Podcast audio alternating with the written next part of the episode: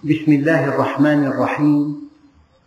الحمد لله رب العالمين والصلاة والسلام على سيدنا محمد الصادق الوعد الأمين. اللهم لا علم لنا إلا ما علمتنا إنك أنت العليم الحكيم. اللهم علمنا ما ينفعنا وانفعنا بما علمتنا وزدنا علما. وأرنا الحق حقا وارزقنا اتباعه. وأرنا الباطل باطلا وارزقنا اجتنابه. واجعلنا ممن يستمعون القول فيتبعون أحسنه. وأدخلنا برحمتك في عبادك الصالحين. أيها الإخوة المؤمنون مع الدرس السابع والستين من دروس سورة النساء ومع الآية الثالثة والستين بعد المئة وهي قوله تعالى إنا إنا أوحينا إليك كما أوحينا إلى نوح والنبيين من بعده وأوحينا إلى إبراهيم وإسماعيل وإسحاق ويعقوب والأسباط وعيسى وأيوب ويونس وهارون وسليمان وآتينا داود زبورا.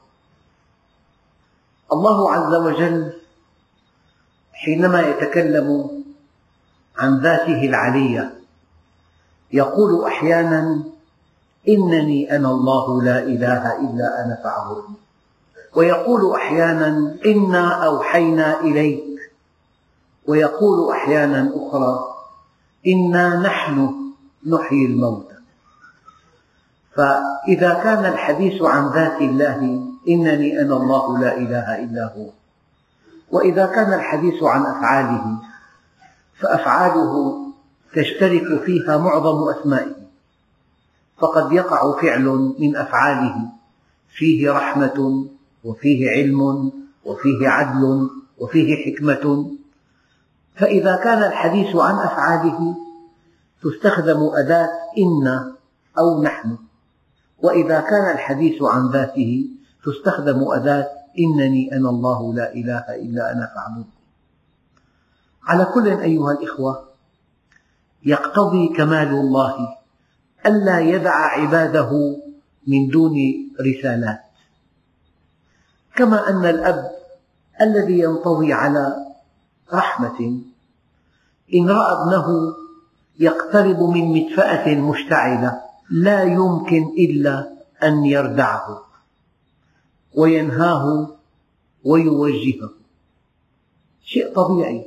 من مقتضيات كمال الله عز وجل أن ينزل الكتب وأن يرسل الأنبياء والرسل. لكن كل هؤلاء الأنبياء يدعون دعوة واحدة. وما أرسلنا من رسول إلا نوحي إليه أنه لا إله إلا أنا فاعبدون. فالدين واحد. الدين هو الإسلام. إن الدين عند الله الإسلام. جوهر الدين أن تخضع لله. الكفر أن تخضع لشهوتك. أن تحقق مرادك. بينما جوهر الدين أن تحقق مراد الله عز وجل. العبد عبد والرب رب. شأن العبد أن يطيع سيده. فحقيقة الدين خضوع. خضوع بماذا؟ وأنت في هذه الدنيا أودع الله فيك الشهوات. والشهوات يمكن أن تتحرك بسببها حركة واسعة جدا. كما هي حال أهل الدنيا. ولكن المؤمن منضبط بالقرآن الكريم. بالمنهج القويم منضبط بما سمح الله له به من هذه الشهوات أن يتحرك بها. فهو الدين كله ضبط. المؤمن لا يكسب إلا المال الحلال. يضبط دخله ولا ينفقه إلا في وجه المشروع يضبط إنفاقه. ويضبط عينه فلا ينظر إلى عورة لا تحل له. ويضبط لسانه فلا ينطق بغيبة ولا بنميمة ولا ببهتان ولا بمحاكاة ولا بسخرية ولا باستهزاء وما شاكل ذلك. إن أردت أن تضغط الدين كله في كلمة واحدة إنه الضبط. المؤمن منضبط. الإيمان قيد الفتك ولا يفتك مؤمن. المؤمن يحاسب نفسه حساب دقيق جدا. فإذا رأيت إنسانا متفلتا فالتفلت من نتائج ضعف الإيمان والإجرام من نتائج انعدام الإيمان وإن رأيت إنسان منضبط فالانضباط من لوازم أهل الإيمان فسيدنا نوح إنا أوحينا إليك كما أوحينا إلى نوح. أيها الإخوة في عقل أودع الله في الإنسان العقل. العقل قوة إدراكية. لكن تعتمد على التحليل والتركيب والاستنباط والاستنتاج والمحاكمة والتصور. وفي بالإنسان فطرة. الفطرة تكشف له الحقيقة ولكن بشكل نفسي بشكل روحي. يعني يحب ولا يحب يرتاح ولا يرتاح يقلق ولا يقلق. فالإنسان مفطور فطرة عالية جدا بحيث أن هذه الفطرة تكشف له خطأه بشكل ذاتي وأودع الله فيه عقلا يكشف له الحقيقة. لكن العقل قد يزل وقد يضل. العقل مرتبط بالواقع والعقل مرتبط بالمصالح والعقل مرتبط بالأهواء. إذا العقل وحده من دون وحي يسدده لا يعد مرجعا. كما أن العين وحدها من دون ضوء يكون وسيطا بينها وبين المرئيات لا قيمة لها. والعقل كذلك. فالعقل قد يضل. هو أداة معرفة الله لكن وحده لا يكفي. كيف لا يكفي؟ عقلك يقول لا بد لهذا الكون من خالق. الوحي يقول لك الخالق هو الله. عقلك يقول لا بد لهذه الحياة من هدف. الوحي يقول لك الهدف هو أن تعبد الله في الدنيا فتسعد بقربه إلى أبد الآبدين.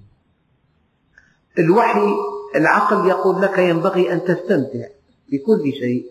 الوحي يقول لك لا ينبغي أن تستمتع بما لا يبنى الاستمتاع به على الإضرار بالآخرين في حدود. لو أن إنسان أغوى فتاة هذه الفتاة حينما أغواها ثم ألقاها جعلها ساقطة. هو استمتع لكنه أسقطها من حساب قيم المجتمع. يعني دائما وأبدا لا تبنى منفعة على مضرة. فالإنسان يرغب أن يستمتع لكن الوحي يقول له استمتع فيما لا إضرار منه. المنفعة المتبادلة مشروعة أما المنفعة التي تبنى على مضرة مرفوضة. فالوحي يكمل العقل والوحي يكمل الفطرة. الفطرة مقياس نفسي ونفس وما سواها فألهمها فجورها وتقواها. الفطرة تنقبض تتضايق تنشرح ترتاح تنزعج. الفطرة جبلة نفسية مبرمجة وفق منهج الله.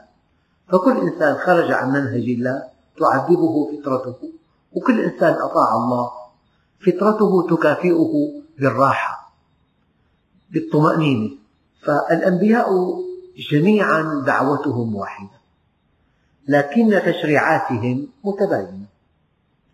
إنا أوحينا إليك كما أوحينا إلى نوح. والنبيين من بعده. طبعا بالقرآن الكريم ذكر عدد كبير من الأنبياء. ولعل هذه الآية من أطول الآيات التي ورد فيها ذكر أسماء الأنبياء. ولكن القاعدة أن الأنبياء والرسل منهم من قص الله علينا ومنهم من لم يقص علينا إذا ما كل نبي ورد ذكره في القرآن الكريم. إنا أوحينا إليك كما أوحينا إلى نوح والنبيين من بعده وأوحينا إلى إبراهيم وإسماعيل وإسحاق ويعقوب والأسباط وعيسى وأيوب ويونس وهارون وسليمان وآتينا داود زبورا. النقطة الدقيقة أن هؤلاء الأنبياء لا نفرق بين واحد منهم. دعوتهم واحدة تشريعاتهم متباينة. بحسب الظروف والأحوال عاش بها أقوامهم.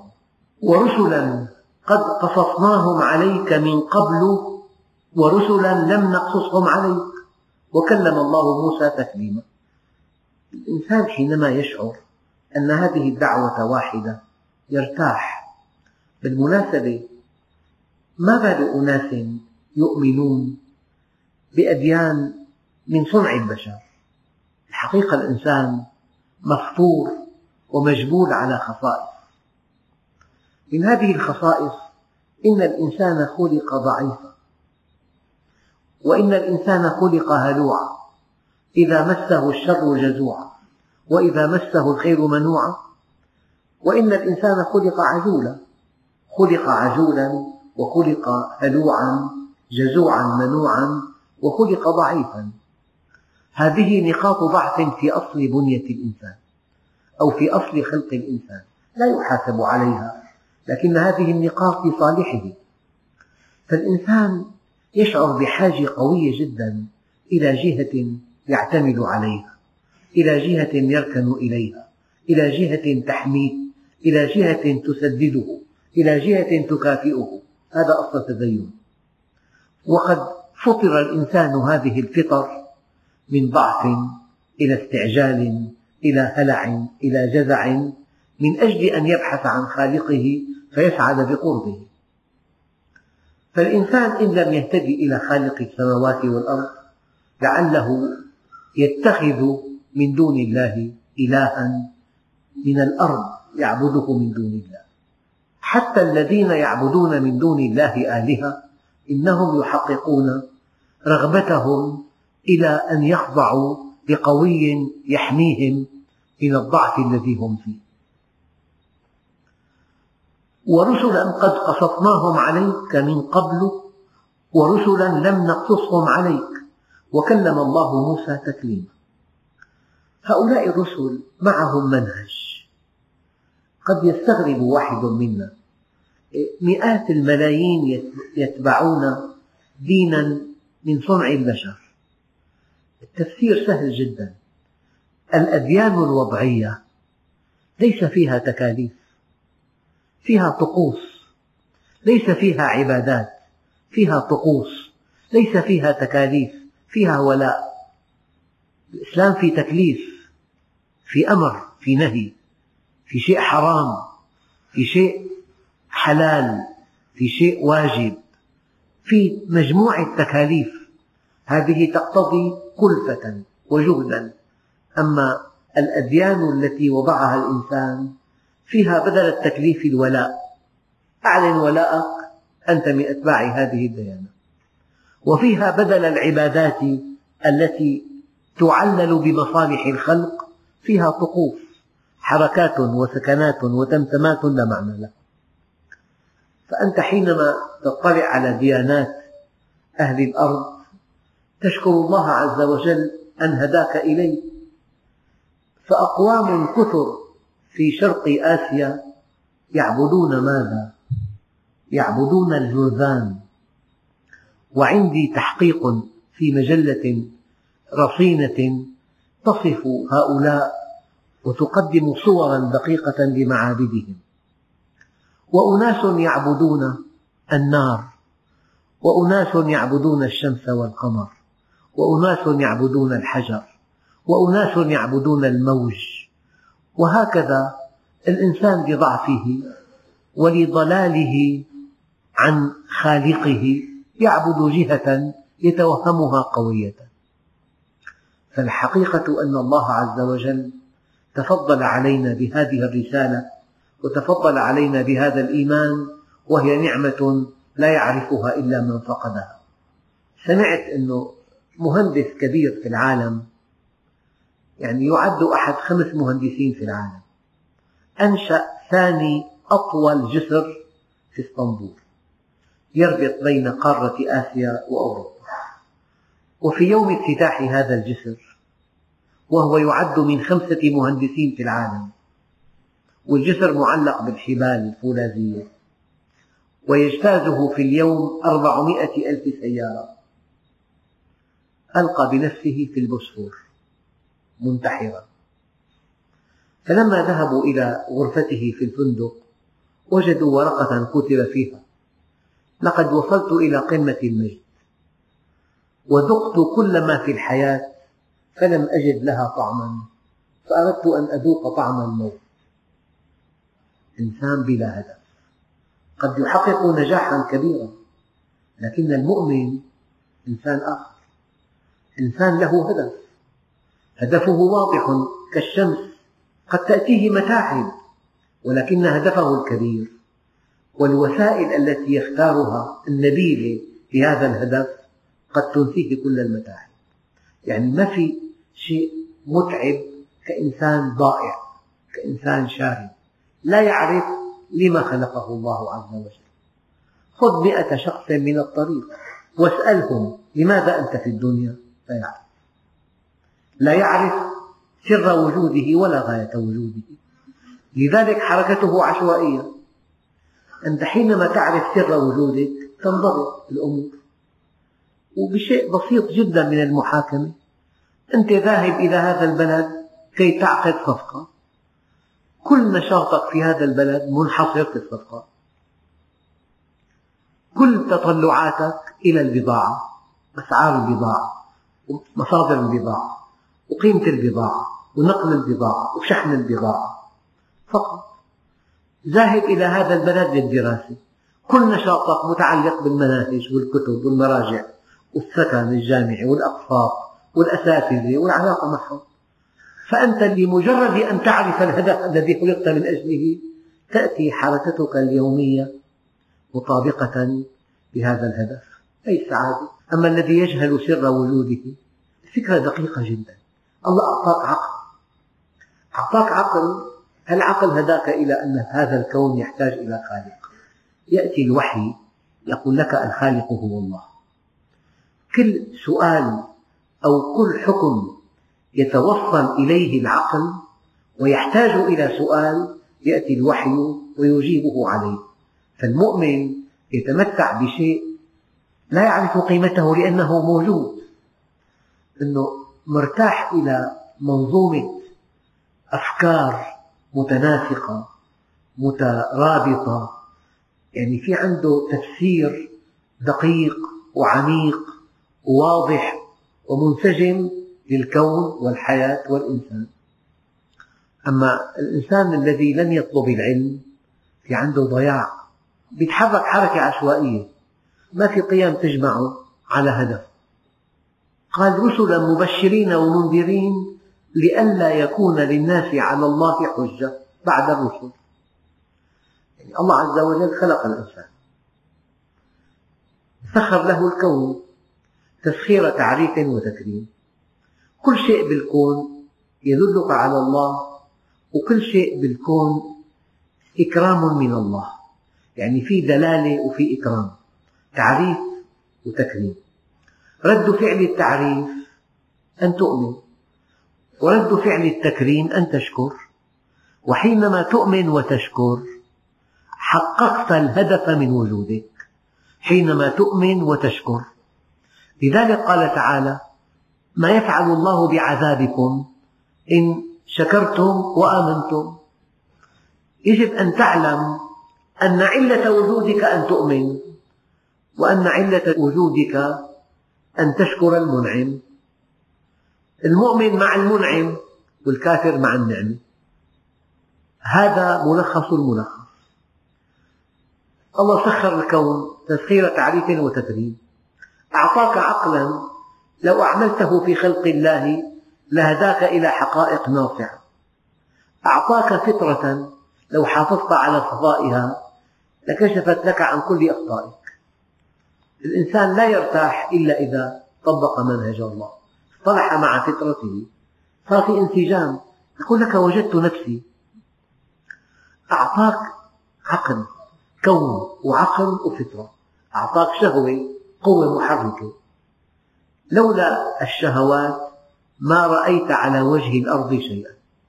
لولا الشهوات التي أودعها الله في الإنسان ما في حركة على سطح الأرض. هذه الشهوات قوى محركة. إما أن تدمر وإما أن تبني. إما أن تكون سلما إلى أعلى عليين أو دركات إلى أسفل سافلين. أعطاك اختيار ليثمن عملك. أعطاك كونا وعقلا وفطرة وشهوة واختيارا. وفوق كل ذلك وهذه كلها تكفي. أعطاك تشريعا وأنزل كتبا وبعث رسلا. الكتب والرسل هذه عطاء تفضلي. لئلا يكون للناس على الله حجة بعد الرسل. أب ألحق ابنه بأعلى مدرسة. ودفع له أعلى قسط هيأ له غرفة خاصة. هيأ له إنفاق جيد. هذا يكفي كي ينجح بتفوق.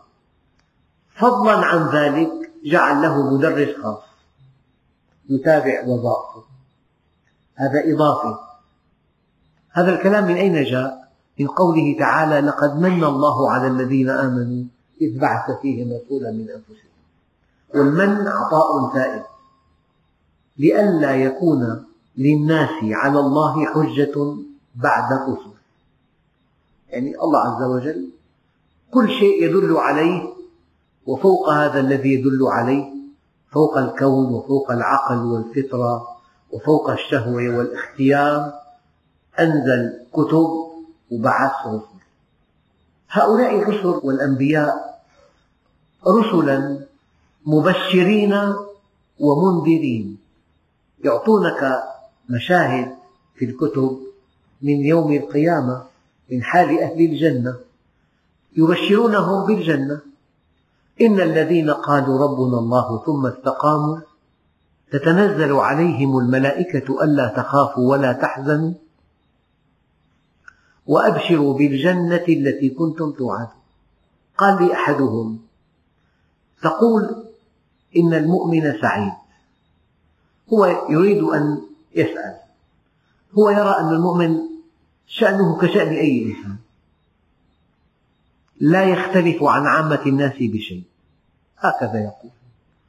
قلت له ما قولك بإنسان يعاني أشد أنواع الفقر؟ له قريب يملك ملايين مملينة توفي بحادث وهو ورثه الوحيد.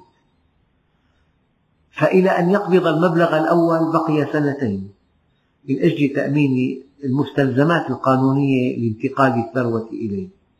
لماذا هو في هاتين السنتين أسعد الناس؟ مع أنه لم يقبض درهما واحدا. دخل في الوعد. قال تعالى أفمن وعدناه وعدا حسنا فهو لاقيه. كمن متعناه متاع الحياة الدنيا. فالمؤمن أكبر شيء يمتص كل متاعبه أن الله وعده بالجنة. إن الله اشترى من المؤمنين أنفسهم وأموالهم بأن لهم الجنة. أنت بعت والله قد اشترى والثمن هو الجنة. فالمؤمن لا تعنيه الدنيا كثيرا. يعنيه من الدنيا ما يقيم أوده ويستر عورته. ويوفر له حاجته فقط.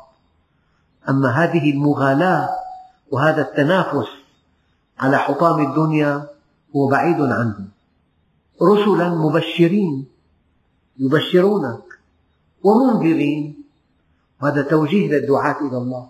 يعني بشر وأنذر. فالذي يعتمد الإنذار فقط يكون قد جانب الحقيقة. والذي يعتمد التبشير فقط يكون قد جانب الحقيقة.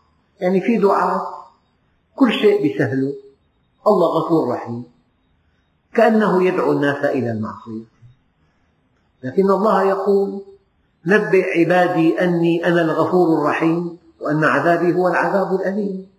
بالقرآن في توازن بين الوعد والوعيد بين البشارة والإنذار بين الرجاء والخوف.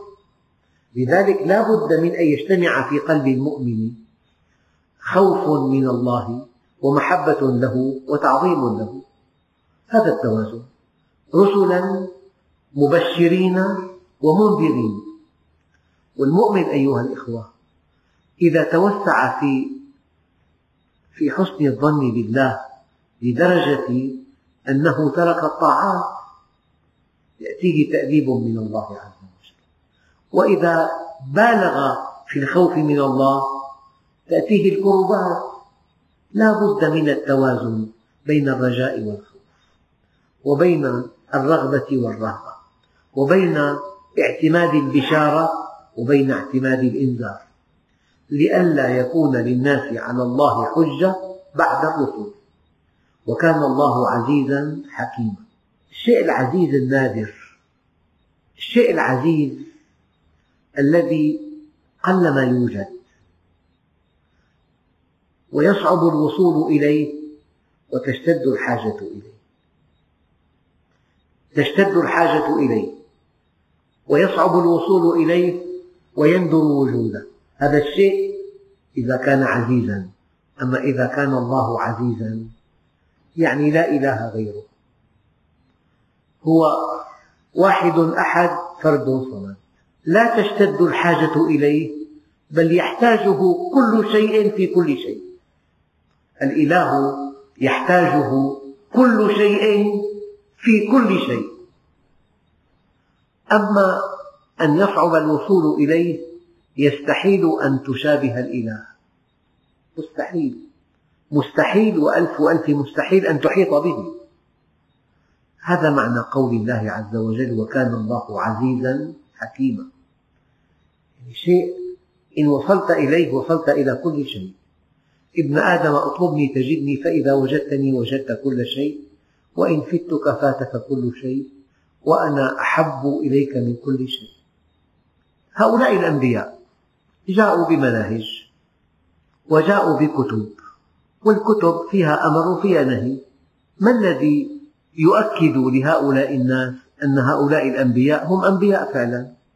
وأن هؤلاء الرسل هم فعلا رسل؟ قال لكن الله يشهد بما أنزل إليك.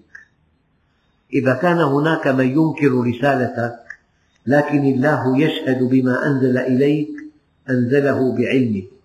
والملائكة يشهدون وكفى بالله شهيدا.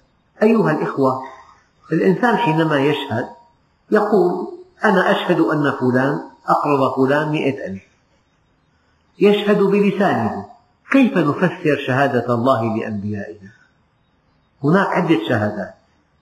يشهد الله لأنبيائه أنهم أنبياؤه ويشهد الله لرسله أنهم رسله حينما يؤيدهم بالمعجزات. والمعجزات التي يؤيد بها الرسل مما تفوق به قومهم قوم سيدنا موسى تفوقوا في السحر فجاء سيدنا موسى بشيء يفوق عمل السحرة. عصاة أصبحت ثعبانا مبينا. قوم سيدنا عيسى تفوقوا في الطب. فجاء السيد المسيح بإبراء الأكمه والأبرص وإحياء الموتى. فكل نبي يأتي بمعجزة هي خرق للعادات وفيها تحد لقومه مما تفوقوا به. هذا نوع من الشهادة. المعجزة شهادة الله لأنبيائه أنهم أنبياؤه. وشهادة الله لرسله أنهم رسله. ولكن هناك شهادة أخرى. الله عز وجل قال من عمل صالحا من ذكر أو أنثى وهو مؤمن فلنحيينه حياة طيبة. آية بالقرآن يأتي شاب يؤمن بالله ويعمل صالحا. بحس أنه هو متميز شاعر بسعادة كبيرة في عنده فكر نير. في عنده حكمة له صلة بالله مشرور يعني يكاد يطير سعادة. فهي الحياة الطيبة هي شهادة الله لرسوله ولقرآنه أن هذا القرآن كلامه وأن الذي جاء بهذا الكتاب رسوله. يجي واحد ثاني يعرض عن ذكر الله يعيش حياة ضنك. الأمور كلها ضده. أموره كلها معسرة جهده ضائع. حركته عشوائية غير موفق غير مسدد. كل ما طرق باب يغلق الباب. كل ما طلب شيء يخفق في تحقيق هذا الشيء. يتضايق يضجر. نقرأ الآية. ومن أعرض عن ذكري فإن له معيشة ضنكا. فهذه المعيشة الضنك التي هي من فعل الله شهادة الله. أن هذا القرآن كلامه وأن الذي جاء بهذا القرآن رسوله. يجي إنسان ثالث يأكل الربا ويجمع أمواله من الربا ويقول هذه الأموال تتنامى عندي فإذا بمصيبة تمحق كل ماله. يقرأ قوله تعالى يمحق الله الربا ويربي الصدقات عندئذ يؤمن أن هذا الذي أتلف ماله هو الذي أنزل هذا القرآن وهو الذي بعث هذا الإنسان كرسول. فتطابق حركة الكون مع آيات القرآن الكريم هي شهادة الله للبشر أن هذا القرآن كلامه وأن الذي جاء بهذا القرآن رسوله. في أقوى شهادة. فإما أن تكون المعجزة هي الشهادة وإما أن تكون تطابق أفعال الله مع كلامه شهادة. وفي كتابنا شهادة ثالثة حقيقة كشفت قبل سنوات والذي كشفها كاد يطير تألقا في المجتمع. فإذا بكتاب الله قد ذكرها قبل ألف وأربعمائة عام. يعني هذا الإعجاز العلمي في الكتاب والسنة. الإعجاز العلمي شهادة الله لعباده أن هذا القرآن كلامه. أشياء كثيرة جدا في الإعجاز العلمي. الله عز وجل ذكر أن السمع والبصر جاء بالسمع قبل البصر في سبعة عشر آية. والحقيقة أن السمع يشق في رأس الجنين قبل الولادة. أما البصر فبعد الولادة. ففي سبق في توافق بين كلام الله وبين الحقائق العلمية. ثم كسونا العظام لحما. هذه كشفت قبل عشر سنوات والذي اكتشفها عالم بريطاني. كاد لا يصدق نفسه أنه كشف حقيقة لم يسبق إليها. فإذا بطالب عنده مسلم يقول له هذه في كتاب الله. قبل ألف وأربعمائة عام. أشياء كثيرة جدا. كشفوا أنه بين البحرين في حاجز. طيب ما معنى قوله تعالى مرج البحرين يلتقيان بينهما برزخ لا يبغيان؟ فبأي آلاء ربكما تكذبان؟ رائد من رواد الفضاء ركب مركبة وصعد بها إلى القمر. بعد أن تجاوز الغلاف الجوي صرخ عن طريق الاتصال اللاسلكي قال أصبحنا عميا. لا نرى شيئا. والقرآن الكريم يؤكد هذه الحقيقة. إنما سكرت أبصارنا. لو أنهم صعدوا في السماء لقالوا إنما سكرت أبصارنا. ما عاد في اتصال ضوء. طيب هذه الحقائق من كان يعلمها؟ ليس هناك مجال للتطويل في هذا الموضوع لكن هناك موضوعات في الإعجاز العلمي في الكتاب والسنة كبيرة جدا. وأنه خلق الزوجين الذكر والأنثى من نطفة. الآن كشف أن الذي يحدد نوع الجنين ذكر أو أنثى هو الحوين وليس البويضة فقط. يعني إذا قرأت القرآن الكريم واطلعت على العلوم الحديثة تشعر أن الذي خلق الأكوان هو الذي أنزل هذا القرآن. هذا معنى قوله تعالى لكن الله يشهد بما أنزل إليك أنزله بعلمه والملائكة يشهدون وكفى بالله شهيدا. الملائكة يشهدون. سيدنا جبريل هو الذي أوكله الله بإلقاء الوحي على قلب النبي عليه الصلاة والسلام. والذين يحصون عمل بني آدم ملائكة أيضا يرفعون إلى الله أعمالهم. فهم يشهدون المنهج كيف نزل ويشهدون ردود الفعل كيف كانت يشهدون في إنزال الكتاب ويشهدون في رفع الأعمال إلى الله عز وجل. وكفى بالله شهيدا. يعني شهادة الملائكة لا تعزز شهادة الله حاشا لله. ولكن الله يشهد والملائكة يشهدون. إن الذين كفروا وصدوا عن سبيل الله قد ضلوا ضلالا بعيدا. كفر وصد عن سبيل الله. لم يكتفي أنه كفر. حمل الناس على أن يكفروا. لم يكتفي أنه ضل حمل الناس على أن يضلوا. لم يكتفي أنه فسد حمل الناس على أن يفسدوا. يعني أخطر إنسان هو الكافر المكفر والضال المضل والفاسد المفسد. يعني هذا يحمل أعماله السيئة وأعمال كل من أضلهم عن الله عز وجل. إن الذين كفروا وصدوا عن سبيل الله قد ضلوا ضلالا بعيدا. يعني إذا واحد مشى في الصحراء وضل الطريق ونفذ ماؤه وزاده فمات ضلال انتهى به إلى الموت. فإذا كان مؤمن دخل الجنة. لكن الذي يضل عن الله عز وجل ضلاله يمتد به إلى أبد الآبدين. هذا معنى الضلال البعيد. أثر الضلال لا ينتهي في الدنيا. الأخطاء المادية في الدنيا تنتهي بالموت. لو أن إنسان عنده كليتان إحداهما عاطلة عن العمل فجاء الجراح واستأصل التي تعمل خطأ.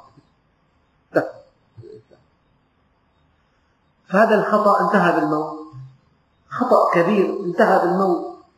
لكن الضلال عن الله عز وجل يمتد إلى أبد الآبدين. هذا معنى الضلال البعيد. في الإنسان قد يصاب بمرض هذه الأمراض كلها تنتهي عند الموت لكن أمراض القلب تبدأ بعد الموت وتشقي صاحبها إلى الأبد. هذا معنى قول الله عز وجل إن الذين كفروا وصدوا عن سبيل الله قد ضلوا ضلالا بعيدا. إن الذين كفروا وظلموا. لما كفر تحرك حركة من دون منهج. لما تحرك حركة من دون منهج عشوائية هذه الحركة الطائشة اقتضت أن يكون شقيا في الدنيا وشقيا في الآخرة. إذا هو ظلم نفسه حينما حملها على معصية الله عز وجل. هو كفر وشقي بكفره. لو كان قضية كفر والإيمان ما لها علاقة بالسعادة والشقاء قضية سهلة. لكن الإيمان من لوازمه السعادة والكفر من لوازمه الشقاء. إن الذين كفروا وظلموا لم يكن الله ليغفر لهم. ليس هذا من باب الإجبار لا. هو حينما كفر بالله ولم يطلب ما عند الله. إذا ما عند الله حجب عنه. باختياره. فلما زاغوا أزاغ الله قلوبهم. فهؤلاء الذين كفروا وظلموا لم يكن الله ليغفر لهم ولا ليهديهم طريقا إلا طريق جهنم خالدين فيها أبدا. وكان ذلك على الله يسيرا. ابن اختار أن لا يدرس. فكل خيرات الدراسة حجبت عنه. أمامه طريق الانحراف مثلا. طريق الفقر طريق التفاهة في الحياة. إن الذين كفروا وظلموا لم يكن الله ليغفر لهم ولا ليهديهم طريقا إلا طريق جهنم خالدين فيها أبدا خالدين فيها أبدا. الأبد تعني ليس لهذا الأبد نهاية. الأبد دائم وكان ذلك على الله يسيرا. لو أن أولكم وآخركم وإنسكم وجنكم كانوا على أتقى قلب رجل واحد منكم. ما زاد في ملكي شيئا. ولو أن أولكم وآخركم وإنسكم وجنكم كانوا على أفجر قلب رجل واحد منكم. ما نقص في ملكي شيئا. ولو أن أولكم وآخركم وجنكم وإنسكم وقفوا على صعيد واحد وسألني كل واحد منكم مسألة ما نقص ذلك في ملكي إلا كما ينقص المخيط إذا غمس في مياه البحر ذلك لأن عطائي كلام وأخذي كلام فمن وجد خيرا فليحمد الله ومن وجد غير ذلك فلا يلومن إلا نفسه. يعني الآية الكريمة فإن لم يستجيبوا لك فاعلم أنما يتبعون أهواءهم إذا الإنسان لم يتعرف إلى الله ولم يستجب له هو على طريق جهنم حتما. يعني في ناس عوام يتكلمون كلام لا معنى له. ما بتعرف النهاية. إنسان ما توجه إلى الله في حياته أبدا ولا استقام على أمر الله أبدا ولا أكل الحلال بل أكل الحرام. فهذا ينتظره عذاب أليم. فهذا الذي أعرض عن ذكر الله ليس أمامه إلا النار. إن الذين كفروا وظلموا لم يكن الله ليغفر لهم ولا ليهديهم طريقا. في معنى دقيق بالآية الطريق الذي رسمه الله عز وجل إلى الجنة كفر به. بقي الطريق الآخر؟ لأنه رفض الدين رفض الإسلام رفض طاعة الواحد الديان. هو على الطريق الثاني حتما. والدليل فإن لم يستجيبوا لك فاعلم أنما يتبعون أهواءهم الحق والباطل. إن اقتربت من الباطل ابتعدت عن الحق. حكما. إن اقتربت من الحق ابتعدت عن الباطل. فالذي التصق بالباطل إذا هو في طريق النار في طريق العذاب الأليم. آخر آية يا أيها الناس قد جاءكم الرسول بالحق من ربكم. فآمنوا خيرا لكم. وإن تكفروا فإن لله ما في السماوات والأرض. وكان الله عليما حكيما. أي أن الإنسان حينما ينطلق ينطلق من حبه لذاته ينبغي أن يطيع الله عز وجل. قد جاءكم الرسول بالحق من ربكم. أيها الإخوة يعني ما في وقت الحق واضح كهذا الوقت. الناس رجلان مؤمن وكافر. شهواني ورحماني. مستقيم ومنحرف صادق وكاذب ولي أو إباحي. الحق واضح واضح في الأرض كلها. أينما ذهب الحق واضح؟ يا أيها الناس قد جاءكم الرسول بالحق من ربكم. يعني التواصل الذي نجده الآن سيصل هذا الدين ما بلغ الليل والنهار. مرة ذهبت إلى مدينة سيدني في أستراليا في إذاعة كأنك في دمشق. القرآن الكريم والأحاديث الدينية وكل شيء يدعو إلى الله عز وجل في أقصى أقصى الدنيا. يا أيها الناس قد جاءكم الرسول بالحق من ربكم فآمنوا خيرا لكم. حينما تنطلق من حبك لذاتك ينبغي أن تؤمن وإن تكفروا فإن لله ما في السماوات والأرض وكان الله عليما حكيما. عليما بحال كل إنسان يعامله بالحكمة التي تليق بكماله جل جلاله والحمد لله رب العالمين.